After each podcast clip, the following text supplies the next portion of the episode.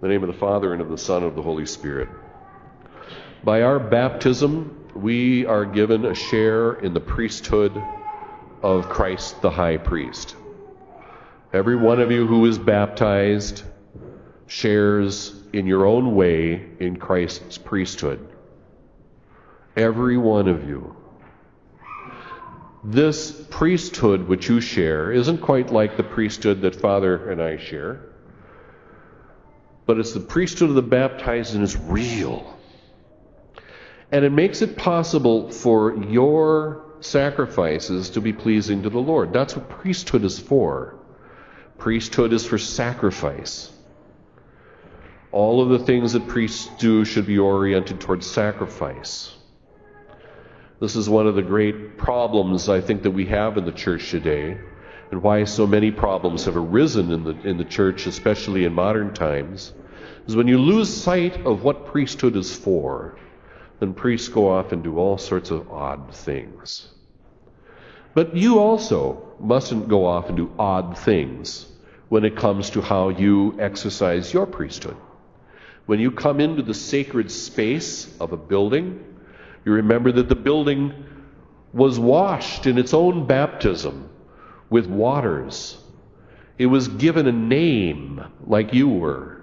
It was anointed with chrism on the walls like you were anointed in the tops of your head. The church was set on was given fire in the in the form of candles just as you were. The building itself reflects who you are. Remember what how how you are described in Scripture in the New Testament as being living stones that build up the temple of Christ. When we are here in this building during the sacred action, you are like the stones that the Lord said, if people were silent, the rocks themselves would have tongues and would, would sing out, Hosanna, save us. Every one of you plays a role, a significant role in what we do here. We are our sacred rites. These are the days def- which define us more than any other days of the year, the sacred triduum.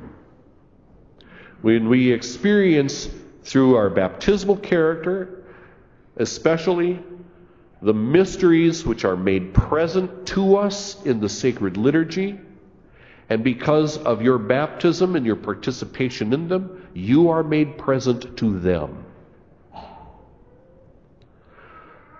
This is a sacramental reality. It's not quite the same as the, you know, thing that you can hear or see or feel or you know, taste. But it's not less real than the things that you can feel and smell and hear and taste. Sacramental reality is just as real as all of the other kinds of realities that you experience through your senses. And so, by your baptismal character, you become a real participant in the renewal of the mysteries which are made present to you in these sacred days. You walked along the route toward Jerusalem today when the Lord rode like Solomon, the Davidic priest, Messiah king, entered into the city. You did this. This was you. The chants that were sung were the Jews, the Hebrews singing.